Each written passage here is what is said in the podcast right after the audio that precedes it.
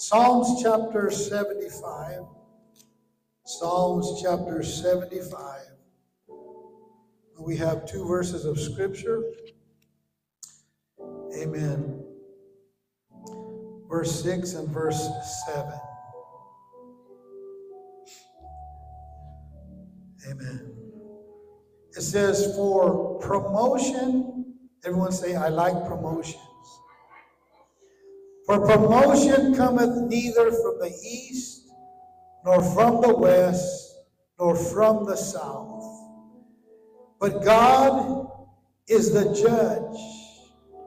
In other words, He decides who gets promoted. But God is the judge. He putteth down one and he setteth up another.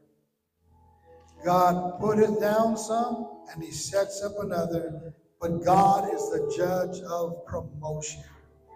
So I want to speak on this thought promotion before position. Amen. Or better yet, preparation before position. Father, we come before you. We thank you for allowing us to be in your house. We thank you for all our wonderful guests that are here today, God. We pray that you would bless your people here today that are called by your name. We thank you for those that are online today watching, Father. I pray that you would bless them in a special way, Lord. Let your word, Lord, give us understanding. Let it build us. Let it equip us. Let it do what you send it forth to do. It will not return void. We ask it in Jesus' name. Amen. You may be seated praising the name of the Lord. Hallelujah. Thank you, Jesus.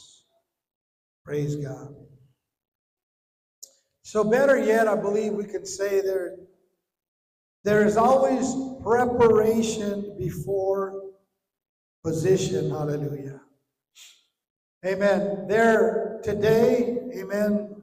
I'm not sure, I haven't really been keeping track. Probably after I go home, I'll look at ESPN and see all the highlights.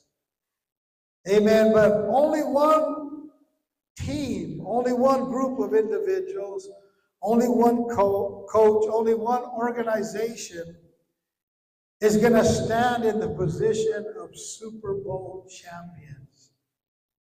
Amen. But two teams, two coaches, two organizations have put a lot of preparation into winning this earthly prize. They have put in the preparation because they both suppose and believe that they are going to host that Lombardi trophy. Amen. And I want to talk to that. Okay, so that's all about Super Bowl. I hope you're happy now. Amen. But there is preparation before position in the kingdom of God. Amen. As we examine the scripture that we read here, amen, that promotion doesn't come from anywhere here on this earth. When it comes to God, promotion doesn't come from that. You might say, well, you know, this person was instrumental, or that person, or my mother and father, or my grandfather. Yes, they may have influenced us, but they were not the reason for promotion. Because God is the judge, and He puts down and He sets up people. And it is said, amen, that the uh, how many of you like to watch the Olympics? Amen. I, I got to uh, confess, I don't like watching all of them. Some of them are frankly boring.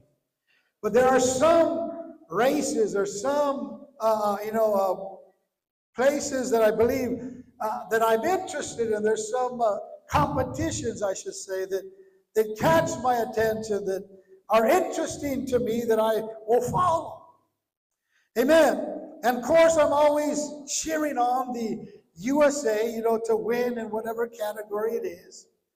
But it is said that these Olympic athletes train several hours a day, six days a week, with only one day to rest. One day to rest. Could you imagine that? Amen. They're doing this because they want to win a position on the Olympic team. And they do all this training, amen, all these days and hours of training with no guarantee that they're even going to make the Olympic team. Could you imagine that? But yet they are preparing, preparing, and preparing to stand in a position on that team. It requires huge amounts of determination and years of training. How many times I've heard the stories of those that stand on the pedestal with a bronze, silver, or gold medal, and they tell of the journey and the pains and the and the and the the hurdles they had to jump over, amen, and everything, amen, that they had to go through, amen, to stay on track. Hours and hours of training and determination. But not only that, they also have to meet requirements of the Olympic Charter and the International Federation governing body. They have to meet those requirements. I see that they're up against insurmountable odds to prepare for a position that they may never get granted to them.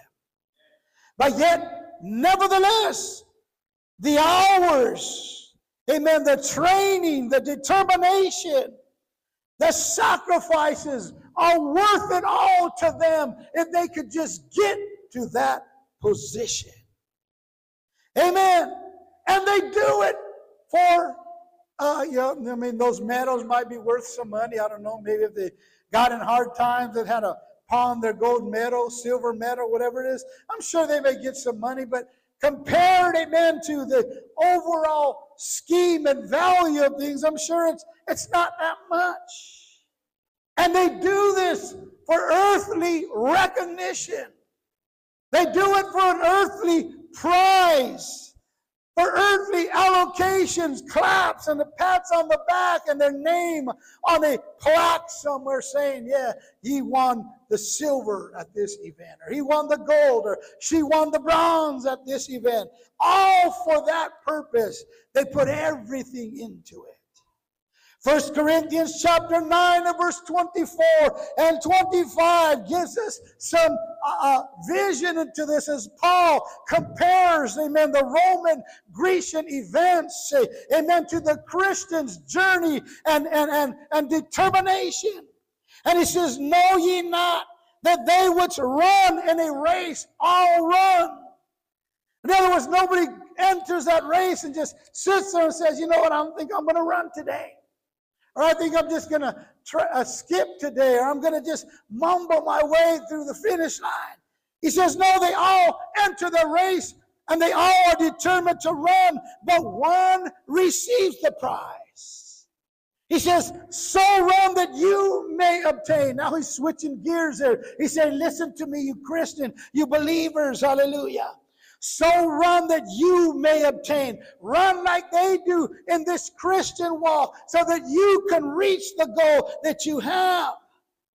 He says this, he says, he says, so run that you may obtain, and every man that striveth for the mastery is temperate in all things. He disciplines himself. He controls himself. He controls his pulses and his thought and his body and everything he does because he has a goal. He is temperate in all things. Now they do it to obtain a corruptible crown, Paul says.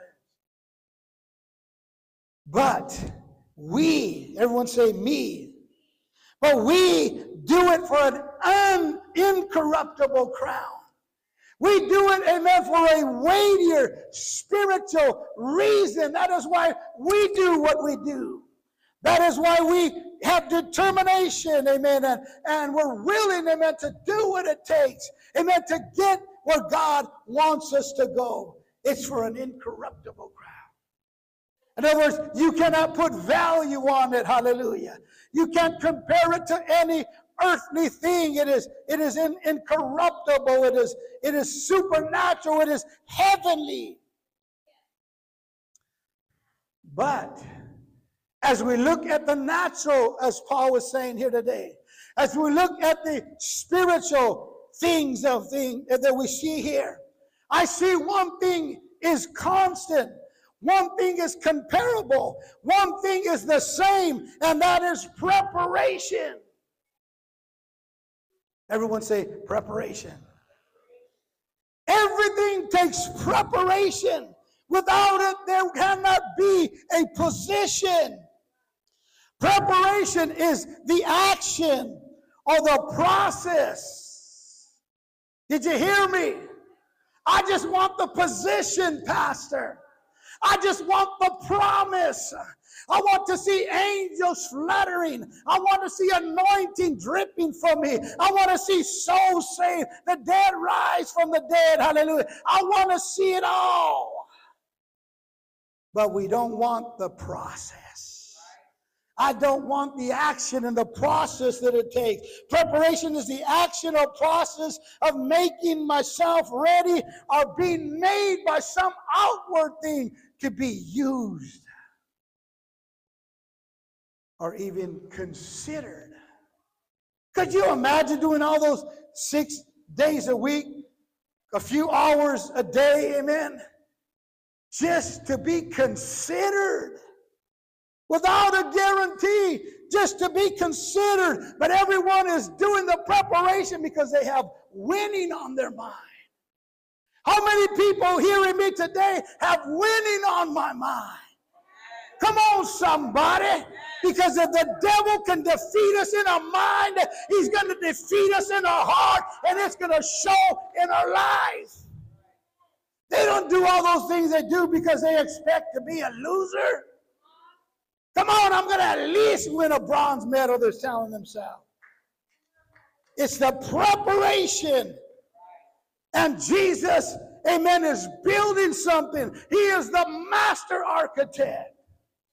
Somebody had to design that track field for the track athletes to run. Hallelujah. Somebody had to design that basketball court so the basketball teams can compete and, and so on and so on. Well, I'm here to tell you, Jesus is the architect, amen, of the field, of the track, of the destination that you and I as believers are running the race on. He designed it for a reason and a purpose. Now we need to understand there should not be any confusion in this in this race. Hallelujah. There should not be no confusion or in our preparation for what God wants us to do because the Bible said God is not the author of confusion. Right? Confusion and uncertainty. Well, I'm uncertain, Pastor. Well, ask God for clarity because it's not His will that we have uncertainty. God wants you to be certain. He wants you to have faith. Amen. And He wants you to have clarity. Hallelujah. He says, I'm not the author of confusion.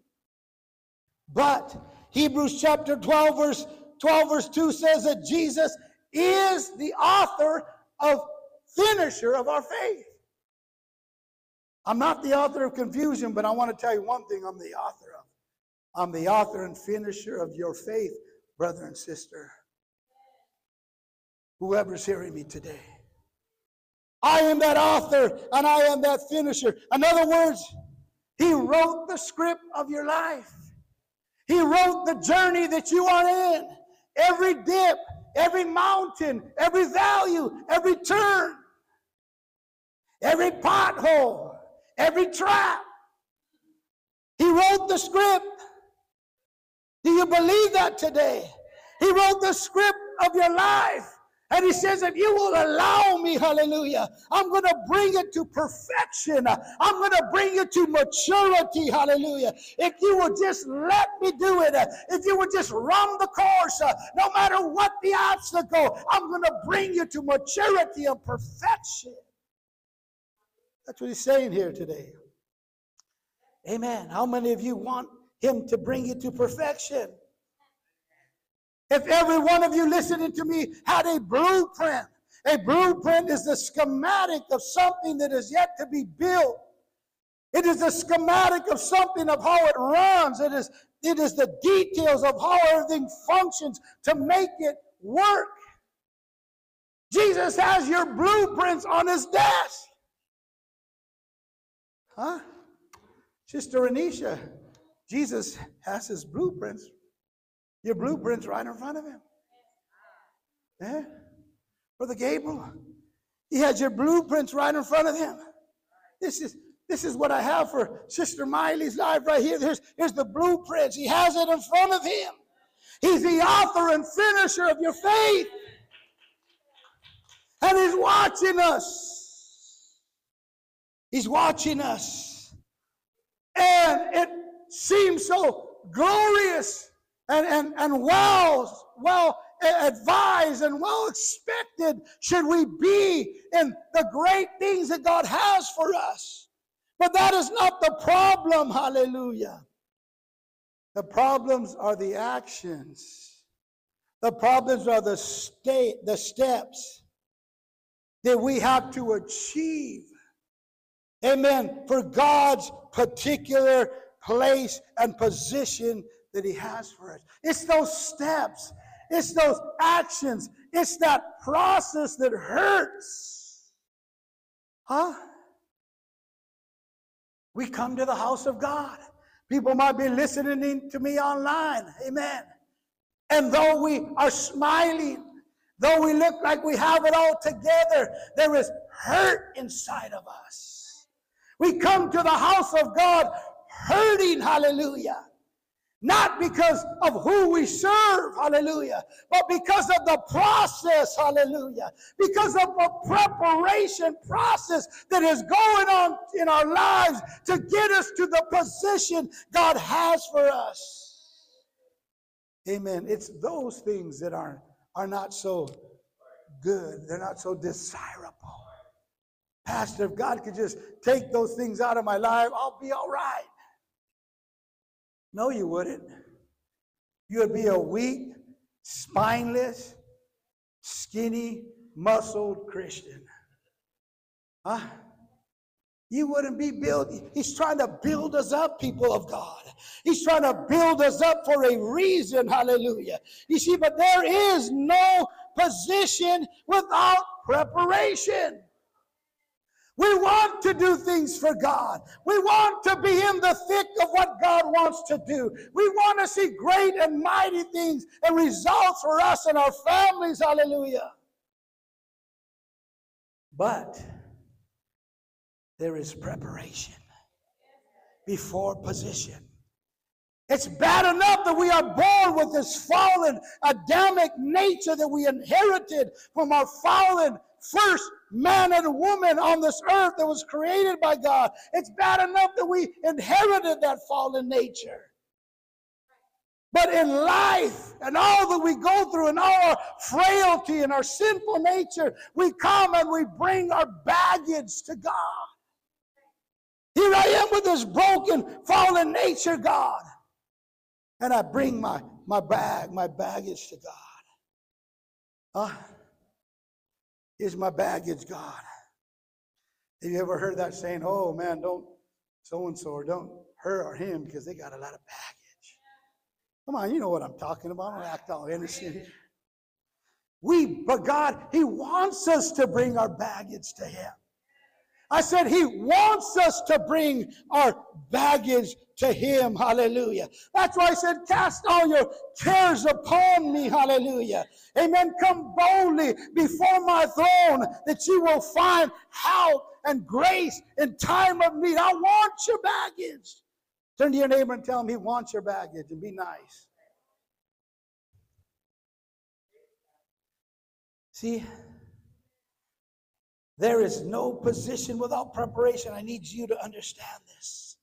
Second Timothy 20, 21 says that if we let God purge us or rid us of things that are holding us back, that He will prepare you for every good work. You see, because God is in the transformation business. God is in the restoration business. Hallelujah. Amen. He likes to take things that nobody wants. He wants to take things that have little and, and little uh, and little things, amen, that aren't aren't good, amen, to the eye or little problems here and there, little hiccups, hang-ups.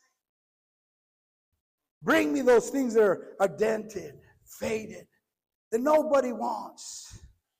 Amen. Because he, he, he wants to restore those things. He wants to change those things. Amen. He doesn't want somebody coming that says, you know what, I got it all together. Here I am, Lord. You're, you're blessed to have me in your kingdom. Huh? You're blessed to have me, God. No, he wants somebody that says, Lord, I know I have baggage. Lord, I know I need fixing, God.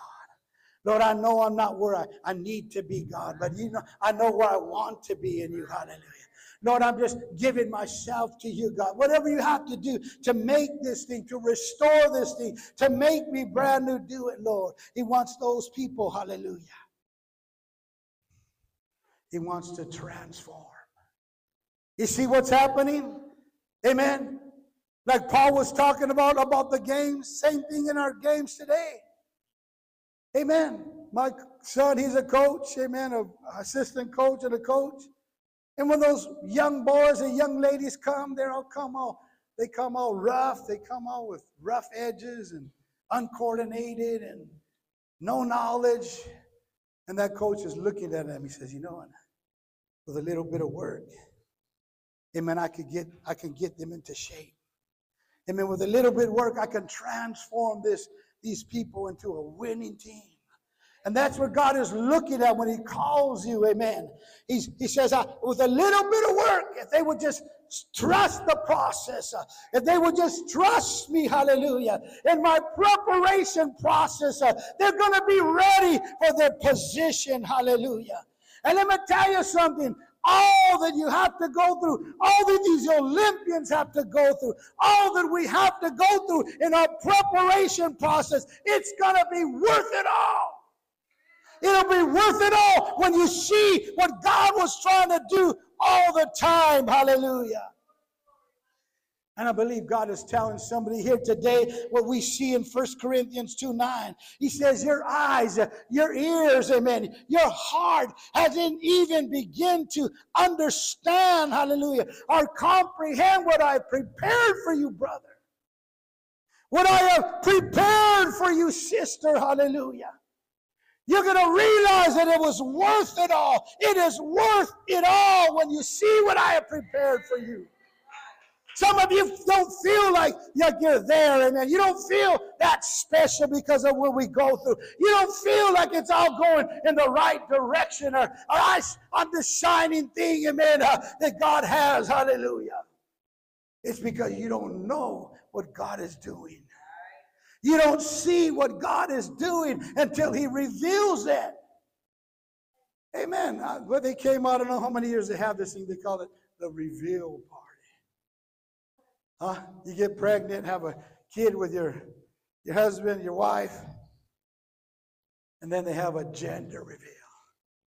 You see, everybody's all, I don't know, sometimes they use paintballs to shoot the color out, or balloons, or confetti, or all these things.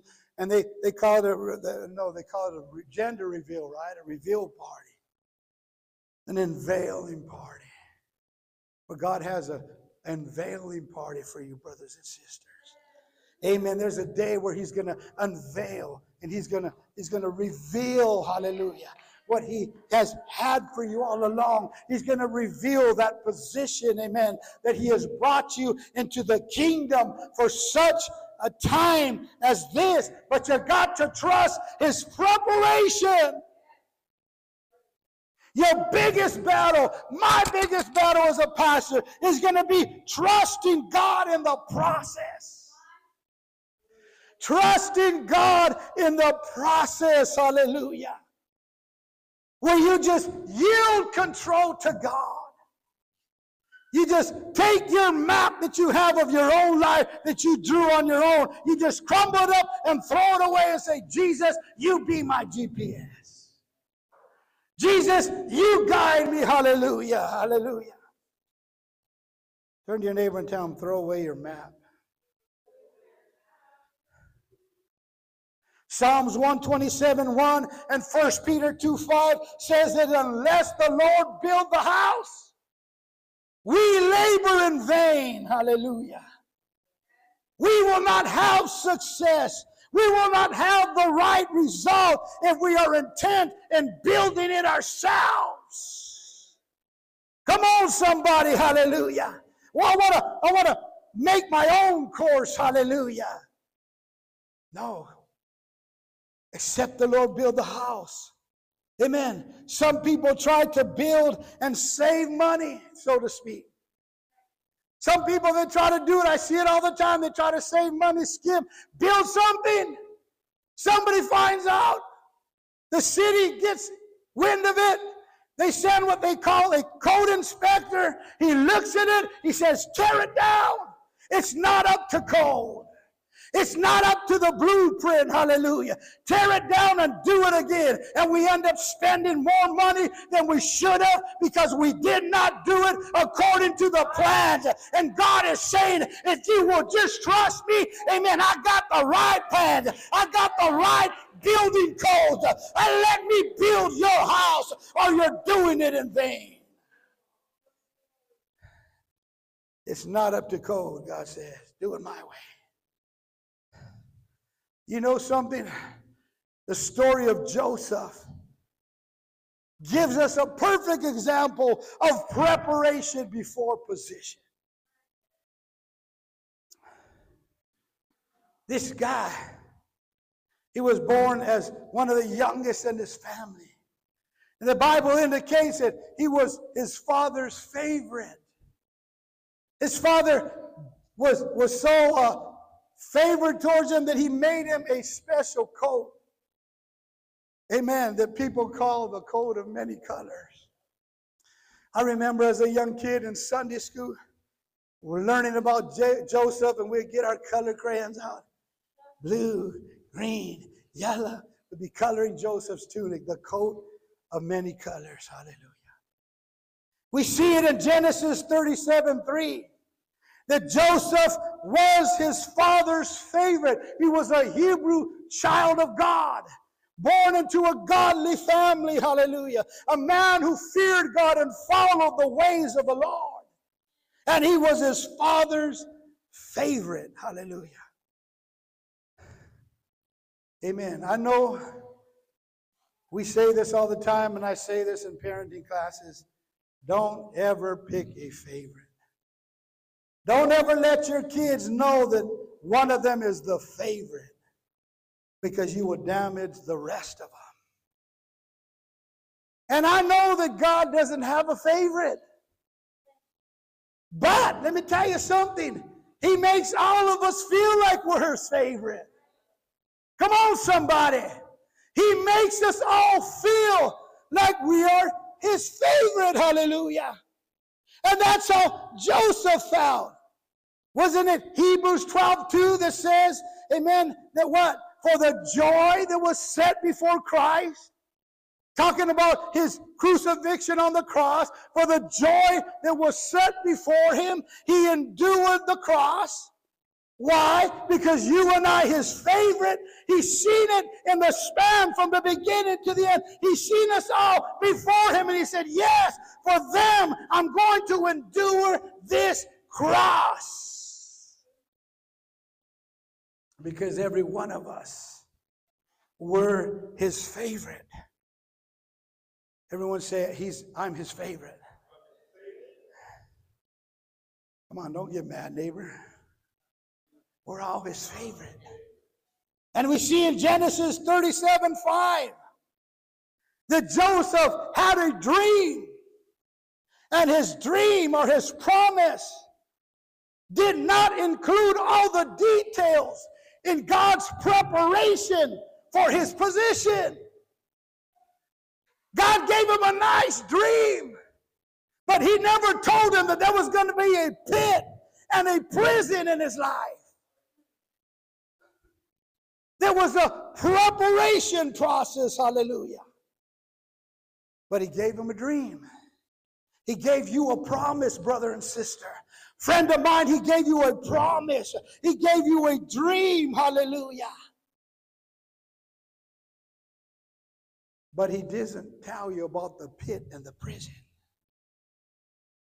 And we see as we go on, Genesis 37 23, his preparation process begins. Hallelujah.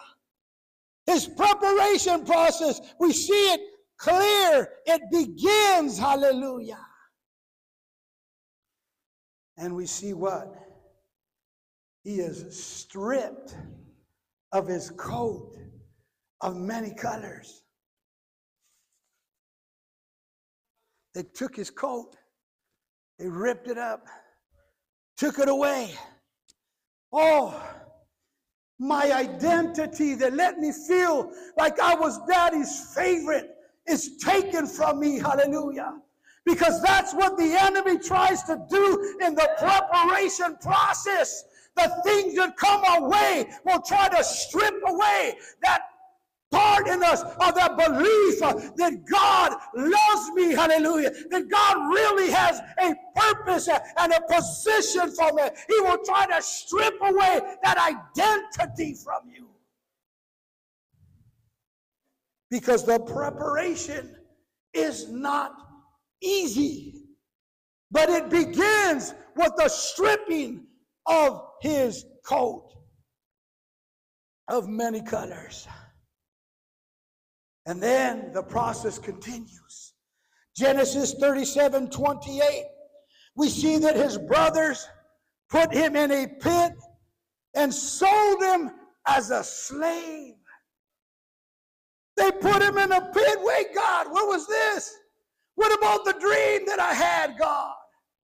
What about the position that I have when my brothers were bowing before me? My mother and father were bowing before me. What about that position? This pit doesn't look like that, God. But God hides the details of the preparation. But He knows the result. He knows the position that He's trying to get him to. And He sold him as a slave by his own brothers. Sometimes it's our own family members that hurt us. Up in a spiritual sense, sometimes it's our, our own brothers and sisters in the Lord that hurt us. Man, that's a hard test, Pastor. And he was stripped. And then we see in Genesis 39 20, he was falsely accused by Potiphar, who was the captain of Pharaoh's army. He was falsely accused by this woman of assaulting her. And the truth was that she wanted Joseph. She wanted an intimate relationship with him. But Joseph was not going to have none of it. Hallelujah. Joseph said, You know what? I'm not going to be unfaithful to God. Hallelujah. I'm not going to defile my relationship with God. And the Bible says he ran, hallelujah. And she grabbed his tunic and she and he was running so hard, he just shook it off and kept running. And she had a piece of his clothing, and she was able to accuse him of assaulting her, and he was put in prison for his faithfulness. His faithfulness was now testing him in the preparation. His faithfulness to God. Am I going to be faithful to God? And we can take it a little bit farther. Am I going to be faithful to my husband? Am I going to be faithful to my wife? Hallelujah. When my commitment is tested. Hallelujah. Amen. It's going to be tested, brother and sister. Hallelujah. I don't care how much you pray and you fast and read your word. Your flesh is flesh, and the devil knows your flesh is flesh. And he's going to test your faithfulness in the spirit and in your relationships. He's going to test it. And he was thrown in prison. God, wait a minute, prison? And it's not like the prison we have now where it's a padded bed and three meals and air conditioning and recreation time in the rec yard. Oh no, it was a dirty, dirt floored, dark place. Could you imagine what he was feeling like? Wait a minute. This is how is this going to get me to my position? You see, the key that we need to understand is that he seen what was happening, but he could not see the plans of God. He couldn't see the plan of God. You see, but he didn't realize that in God's plan, the pit and the prison were preparing him for the palace. Your pit and your prison is preparing you for the position that God has for you. It was preparing him for the palace. The palace in that time, amen, re, it, emphasized and it was equal, or it, it, we take it to understand it was the royal residence. Royalty lived in palaces. So I liken it to our journey here. The palace is the kingdom of God. It's God's house. It's where God rules supreme. Hallelujah. And God is preparing you for your position in His kingdom. Hallelujah. You got to accept that, people of God. Hallelujah. We see in Genesis 41 39 through 41. It tells us after Joseph passed all these trials, he passed all these tests, he went through the process of all these accusations and places, hallelujah, that God allowed him to ascend into his rightful position, his eventful position. He found himself in Pharaoh's court as the second only in the whole land of Egypt, second to only Pharaoh himself. What are you saying, Pastor? You don't realize, brother and sister, I know your focus is on the process. It's on the pit and the prison, the pain, the hurts, and all the dark nights and the tears spent crying at your bedside uh, or by yourself in the car where nobody can see you crying. But if you could only see the position that God has for you, hallelujah.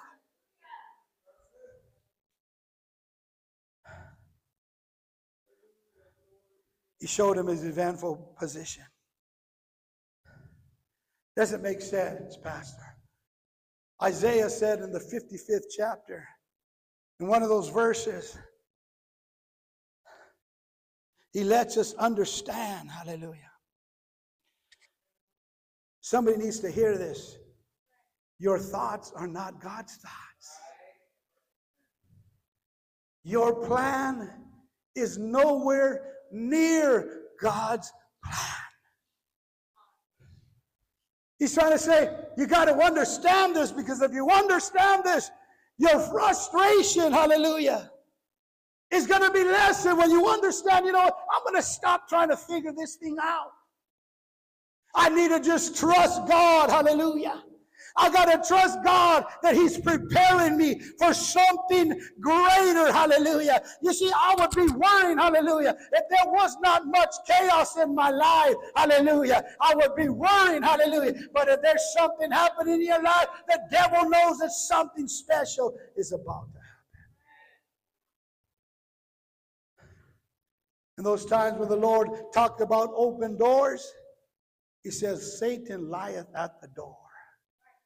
He doesn't know what God's going to reveal, but he knows God's opened a door to you.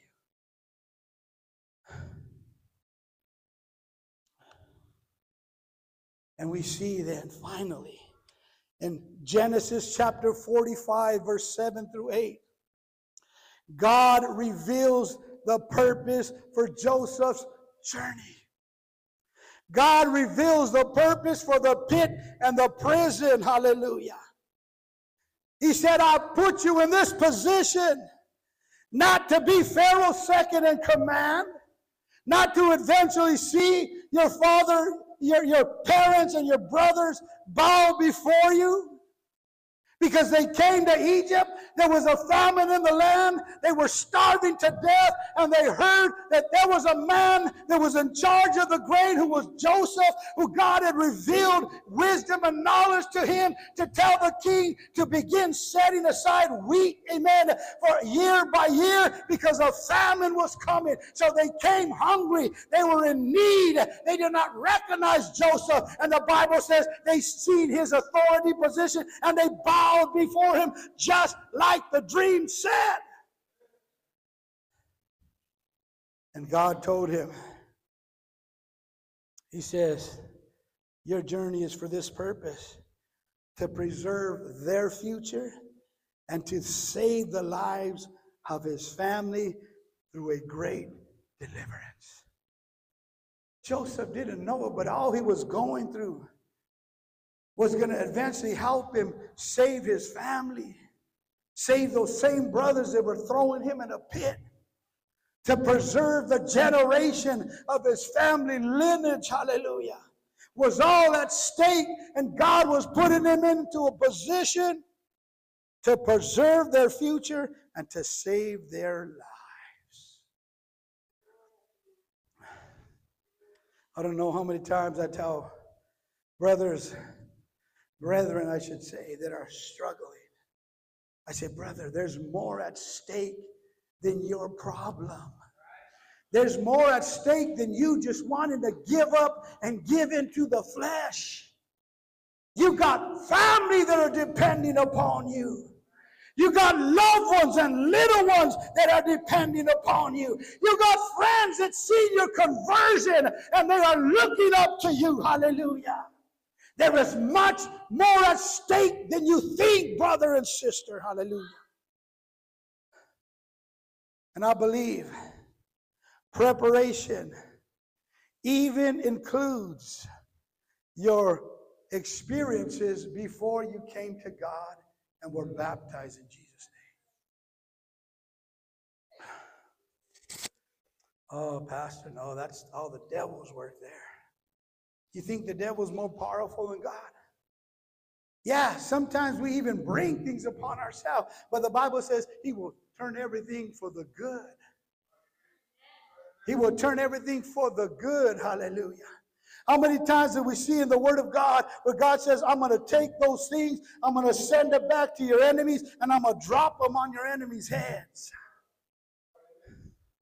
I'm going to turn it on your enemy's head. Some of you need to stop praying those prayers. When you're going through battles and the enemy comes against you, you say, You know what? I stand against you in the name of Jesus. I cast you out, spirit, amen, to the sea of forgetfulness. I command every curse that you send my way to fall back on your head. You're in the Bible, do it. But our experience, even whether good or bad, before a conversion, I believe are part of God's preparation. Because there are some bad things, there are some things that we want to forget. And I won't go there, but you know what I'm talking about. You see, because Joseph's experience, they happened in the in Egypt and in the palace. Egypt is a typology of what? The world. It is, it is, it signifies or symbolizes the world God called his people out of Egypt. We are saved out of Egypt. And we see his experiences in Egypt and in the palace. The pit, the prison, Potiphar's wife in the palace.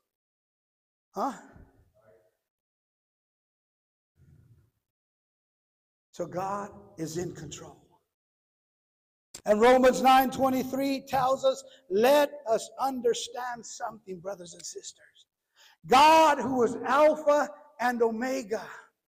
God who, who, who works by the end to the beginning. In other words, he sees your life and he goes to the beginning and he begins to bring it to the end, to the finisher of our faith the author and the finisher. He begins to, to do this, the end from the beginning. And the Bible says here in Romans 9:23 that he has already beforehand prepared you unto his glory. In other words, if we follow God's preparation, he already sees the glory that you already have in the end. And he has already prepared it where you are right now. He has prepared you aforehand. Hallelujah. And let me bring this to an end here. Praise Him. You can begin to get ready here. This is why the Bible says, and, and I used to bump my head when I used to hear the, the apostles and the disciples, the people in the Word of God. They would talk with this language. And this is why the Bible says that we, uh, Paul said in Romans 5 3, that we glory in tribulation. We glory in adversity and trials, in other words. Because our tribulation, our your adversity, your trials, your process, your preparation is working things of God in your life. It says that work is patience and goes on and on, but it's working things in your life. Stand with me right now. So, our not so fun process, our hurtful process, our challenging process, the Lord saying, You should glory in them because it proves that I am doing, I am working in your. Stop giving credit to the devil. Oh, the devil this. The devil's always on my back. The devil popped my tire. The devil this. Uh, he says, Your tribulation is working for you. You might think that the devil hired your tribulation. But God says, no, your tribulation works for me. It's working something in you. Maybe it's adding something that you don't have that I see that you need in your position that I have for you. Maybe it's taking something out that I see that's just going to hinder you along the way. But you got to have faith that preparation comes before position. How many are willing to trust God's preparation? How many are willing to trust God's process? Now, I know I said a mouthful of things.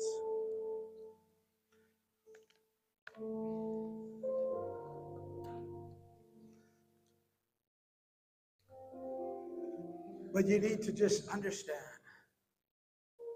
that God is a God who prepares us for success.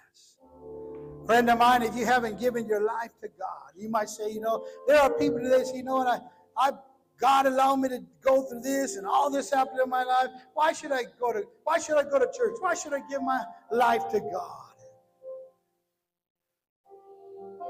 Because it's pushing you towards God where you are, where we are today. It's pushing us towards God. Hallelujah. It's pushing us towards, well, maybe there is a plan for my life. Hallelujah.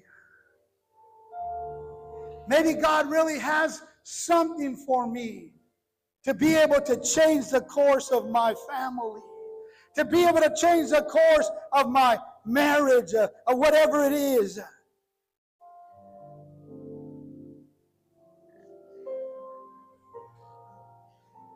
But you have to know that God has a plan for your life. God has a preparation for your life.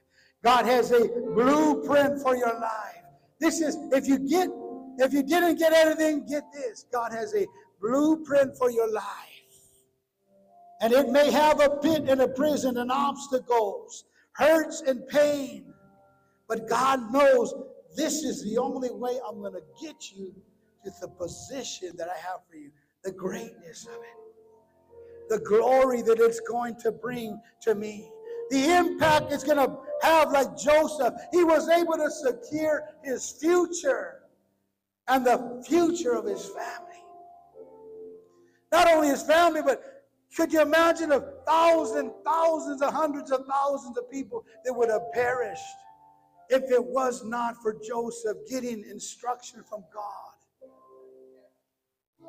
to put that grain away for the? You don't know how many people God is trying to put you in position to, to reach. And you might never know until we all get to heaven. And you see every one of those faces there. Hallelujah. Amen. One of them might turn out to be a pastor, an evangelist. Hallelujah. One might turn out to be a great soul winner or whatever it may be. Hallelujah. You never know. I wonder who won, who won the prophet Billy Cole to the Lord. That was able to pray hundreds of thousands of people through for the Holy Ghost. Speaking in tongues for the first time. Being saved, hallelujah. But one person won him and he won thousands. Why are you speaking this way, Pastor? Because God's not in the add addition business right now. I'm going to tell you that respectfully. God's in the multiplication business. His time, amen, to come is very soon. And we don't have time. He says, I'm to win, I'm to win multitudes of people. I'm to win them because my time is soon. Amen. Brother Robinette has a vision of reaching billions for the kingdom of God. He is preaching all over the world, amen, and including a lot of people, amen, in, in this vision. I said, Lord, if I can just be a part of that vision, I want to be a part of it. If unity could just be a, a part of that bi- billion soul revival, let us be a part of it.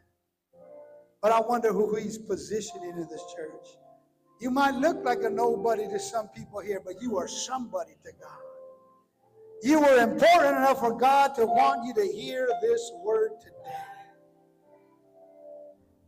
I just want to just take time to pray. Hallelujah. As the praise team begins to minister. Amen. If you just want to come and, and just spend time with the Lord, I want you to do that. Come now. Hallelujah. Amen.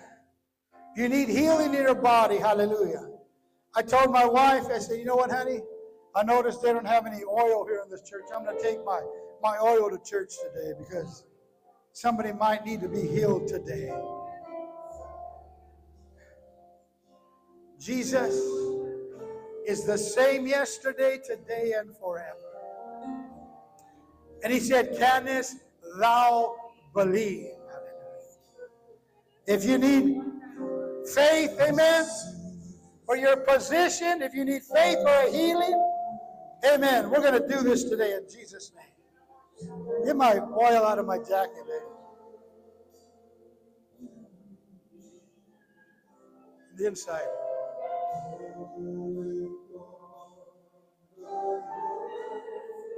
Hallelujah, Jesus. Come on. If you missed out on the Super Bowl, you might as well get something super from God today. Hallelujah. What do you need from God today? He loves you.